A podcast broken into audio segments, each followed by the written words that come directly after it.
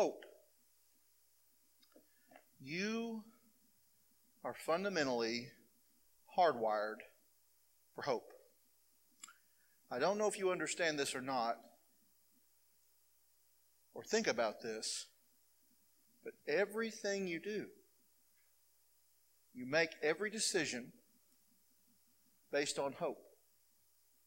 The happiest times of your life are times that are filled with great hope, and your hardest times in your life are times that are filled when hope is dashed to pieces. So we are built this way by God. What is hope? Hope is this. Hope is always, we're always hoping and asking for something. Hope is an object and it is an expectation. We tend to look for hope in many wrong places. This is just our natural fallen human tendency. And that's why we spend a lot of our lives disappointed, is because the hope that we hoped for doesn't work out. You know, I have this fantasy in my mind of preparing dinner for my family. And as the smell of this delicious dinner wafts through the house, my children rise up and say, Oh, blessed are we among children of the earth. For our Father hath prepared for us a delicious banquet. And then I fantasize, they come into the kitchen. Father, thank you. Blessed are we to have you, such a culinary artist, at the helm of the, of the stove. Thank you for this bountiful feast which you have prepared. And then we sit down at the table and they just savor every delicious bite. And the reality happens and they're we have to drag them off, sometimes turn off the internet, whatever's going on. Drag them into the room. What's this? Who made this? Why are we having this? And then when they put it in their mouths, it looks like somebody put uh, some sort of poison on the food just before they came in, or at least something that, that tastes disgusting, and their faces crunch up and they spit it out. See, we tend to attach our hopes to things that can't deliver. I want us to look this morning at Isaiah 59. And in Isaiah 59, we're going to look at hope and hopelessness at Christmas. Um, let me outline this before I read this morning because I think it's important to understand what's going on. Ancient Israel has returned from Babylon. This may be, when the prophet is on the scene here, the darkest moment in ancient Israel history. They've returned to a Jerusalem where the walls are broken and fallen from the war where they were taken. Their homes had been destroyed. There is no government. There is no police. It is basically anarchy in the streets. Somebody steals or takes from you, good luck. There is no judge or judicial system to help you. It's from these ashes, though, God had made a promise. But the people here are thrust into darkness and into chaos. And here's what we're going to see. When darkness and chaos and those moments are thrusted into our lives, what you truly place your hope in emerges clearly. In those dark, chaotic moments. And for Israel, gone are the days of David where they had military conquest and victory after victory. They are a defeated people returning from a defeated war where they had lost. Gone are the days of Solomon where the richness and the glory days and the golden overlaid temple, all gone. No temple. All the things that were the creature comforts that they once enjoyed and found some hope and comfort in are gone. And here we are. Isaiah steps on the scene.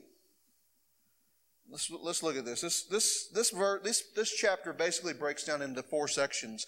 The first one begins with a false charge. In verse 1, there is a false charge from the people to God.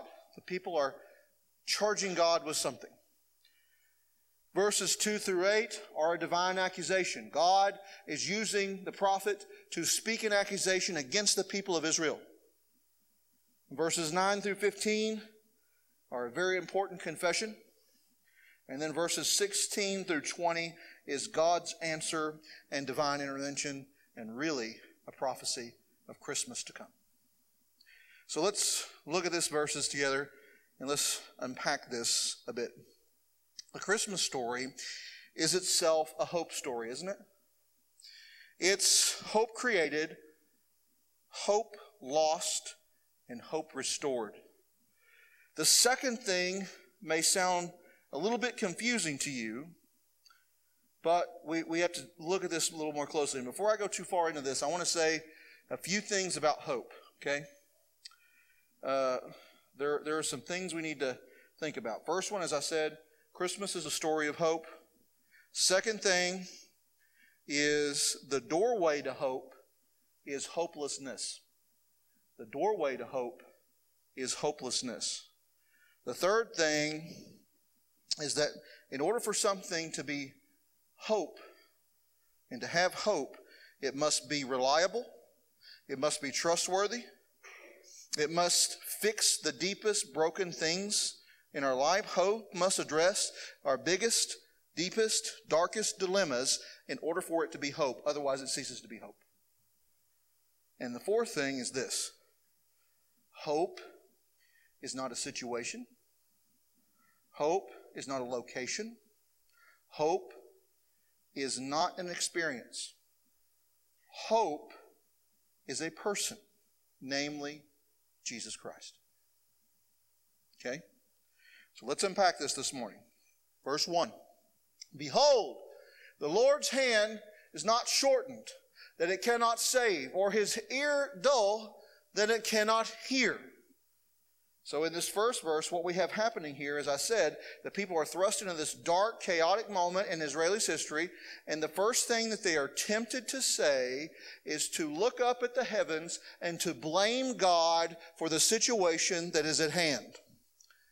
We are a country that loves protest. Have you ever noticed that? You can turn on the news and you can find protest after protest on the news.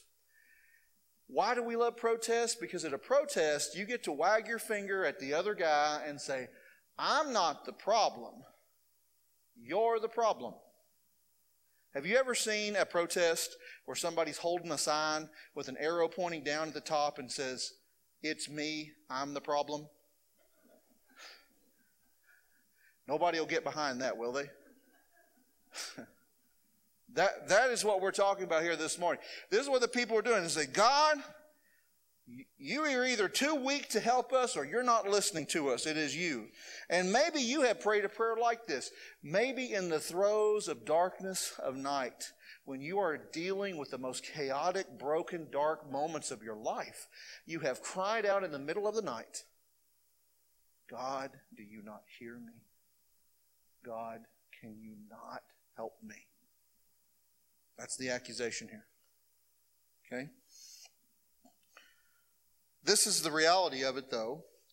Sometimes we think that because things are not going the way that we expect or that we think they should, that God has somehow left us, or that God is not blessing us, or that God is not uh, fulfilling his promises to us.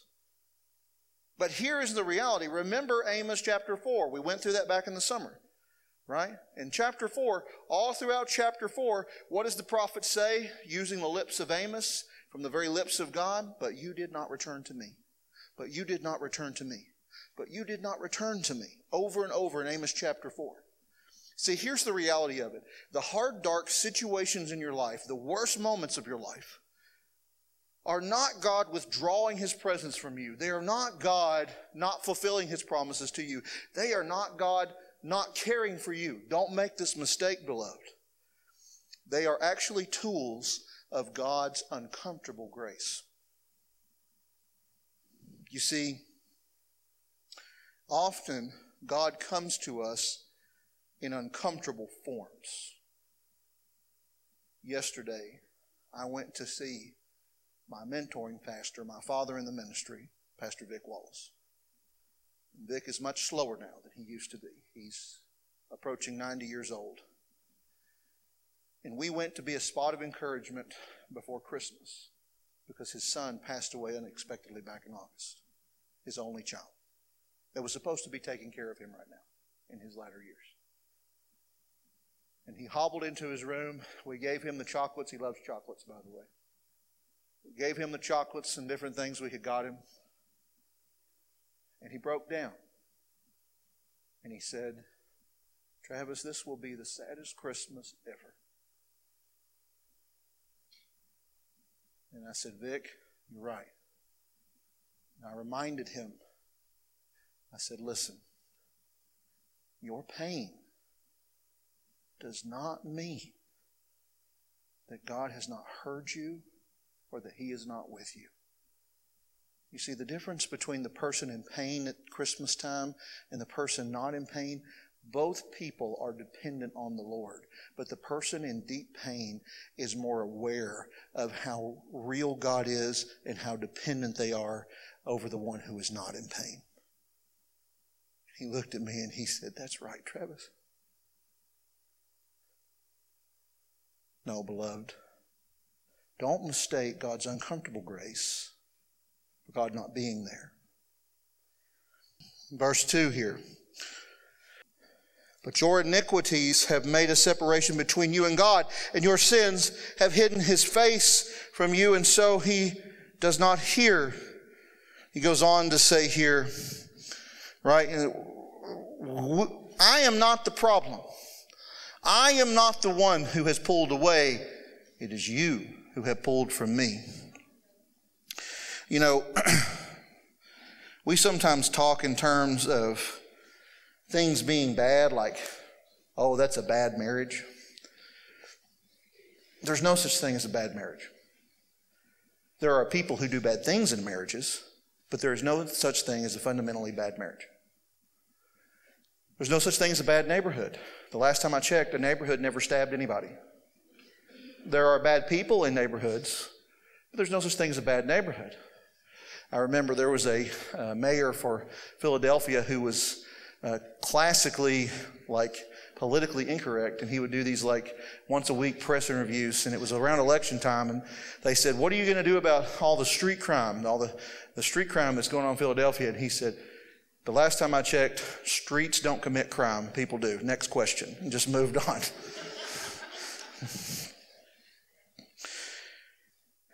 We tend to think that it is the place, that it is the other person, that it is the circumstances.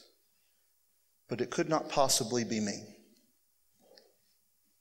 And in this language here in Isaiah 59, what God is communicating through the prophet is this there is something fundamentally dark and broken inside of God's people, inside of us, inside of you, and inside of me.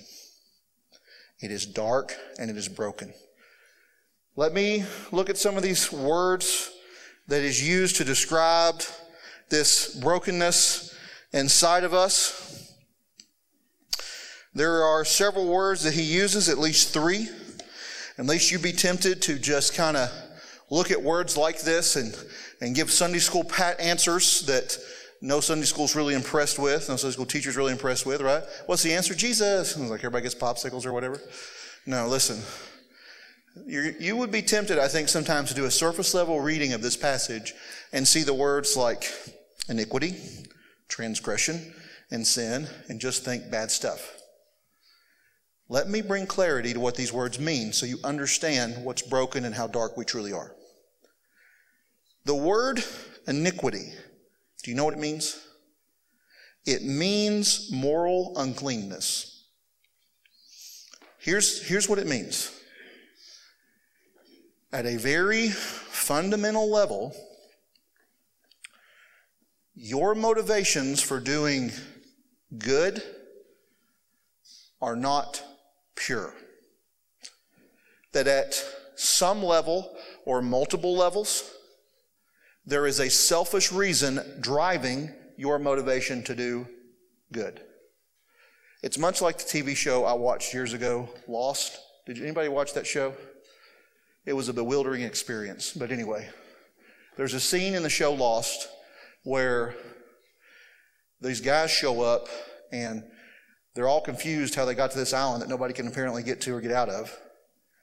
And the guys look at them and say, Don't worry, we're the good guys.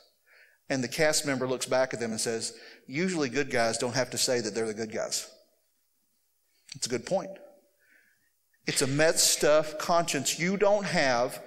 Here's what, here's what this word means iniquity means this your moral compass is messed up, and you're so messed up that you can't, you don't even have the tools to do proper analysis to see how badly your moral compass is messed up. That's what iniquity is.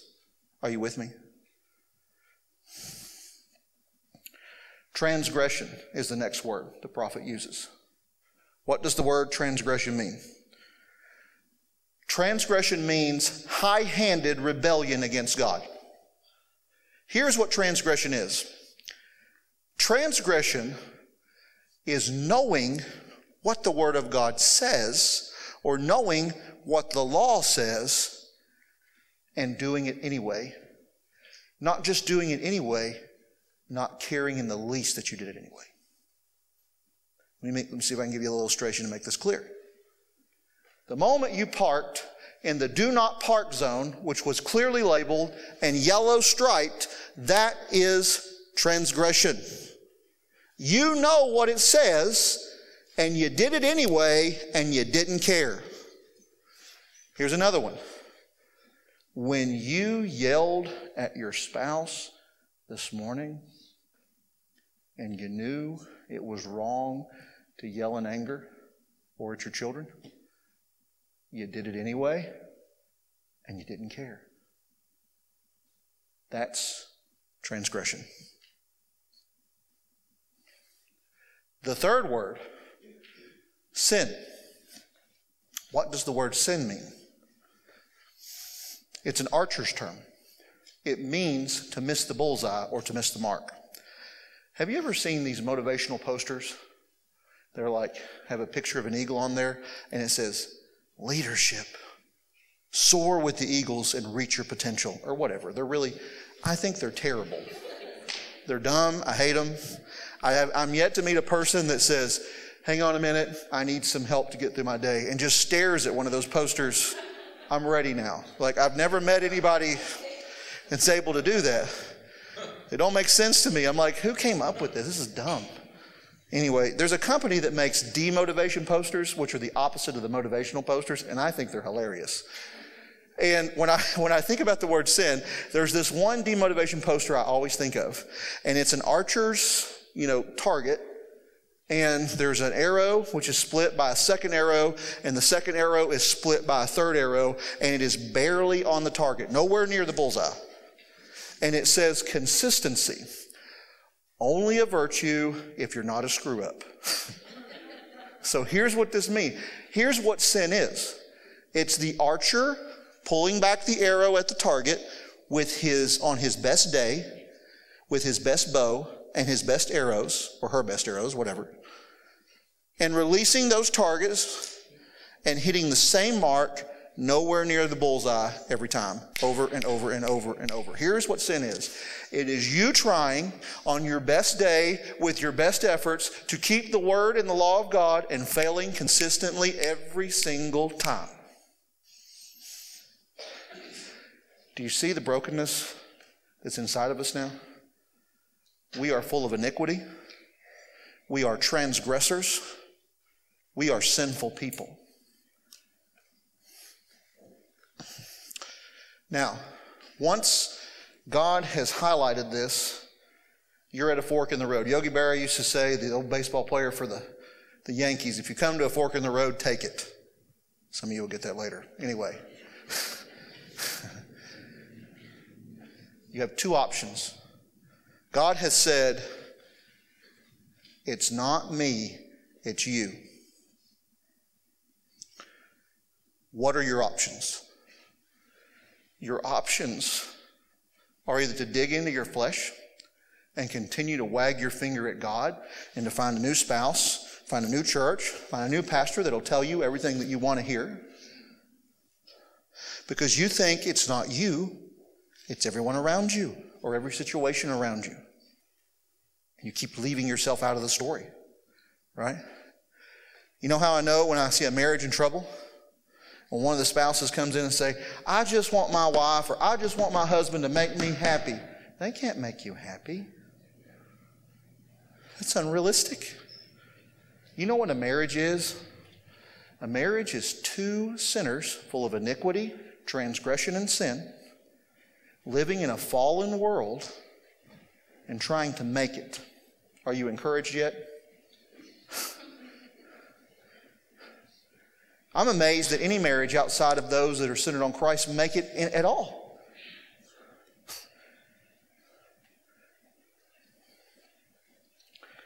Because we are fundamentally flawed. Now, that you should love your spouse, you should try to serve your spouse, you should do all these different things. That's true. But don't put them in a position of trying to make you happy. That's not fair. And it's not possible. Second half here the Lord saw it. Verse 15, and it displeased him, and the ways there was no justice. He saw that there was no man, and, and wondered uh, where there was no one to intercede. Here's what God is saying. He's looking around at the situation in Israel, and there's, there's no one in a horizontal place for hope to be found. No one is able to give you the hope that you're seeking. There's not one person in Israel that can bring to them what they need. Israel is standing and they're looking at a wall that they need to scale. They can't scale it. They can't figure out how to scale it. And they're at a point now of utter hopelessness. And that's exactly where God wants you to be. He will systematically blow out every little candle in your life that you try to use to light your way and bring your own hope. Some candles you've lit yourself, other candles that other people hold to try to light your way for you. He will blow them out until you are stumbling around in the dark, completely blind, as if someone trying to find the light switch in the middle of the night. Here's what he does he tells us in His Word here, He doesn't leave us in this condition, but He makes a way. Look at the last verses here 16. The Lord saw it, displeased him. Then he said, There's no justice. He saw there was no man and wondered, there was no one to intercede. Then his own arm brought him salvation and his righteous upheld him. Do you know what another term for Jesus Christ is? Another title for him? It's the arm of God. I don't know if you've ever been in a point of distress and somebody's put their arm out for you, but it makes a huge difference. If you've ever tried to climb into the back of the boat after skiing and your legs are jello, but that arm of help makes the difference between you getting out of the lake and you staying in the lake and being dragged back to the dock. Jesus here is the arm of God. He put on righteousness as his blessed, blessed, blessed breastplate. I'll get it right in a minute.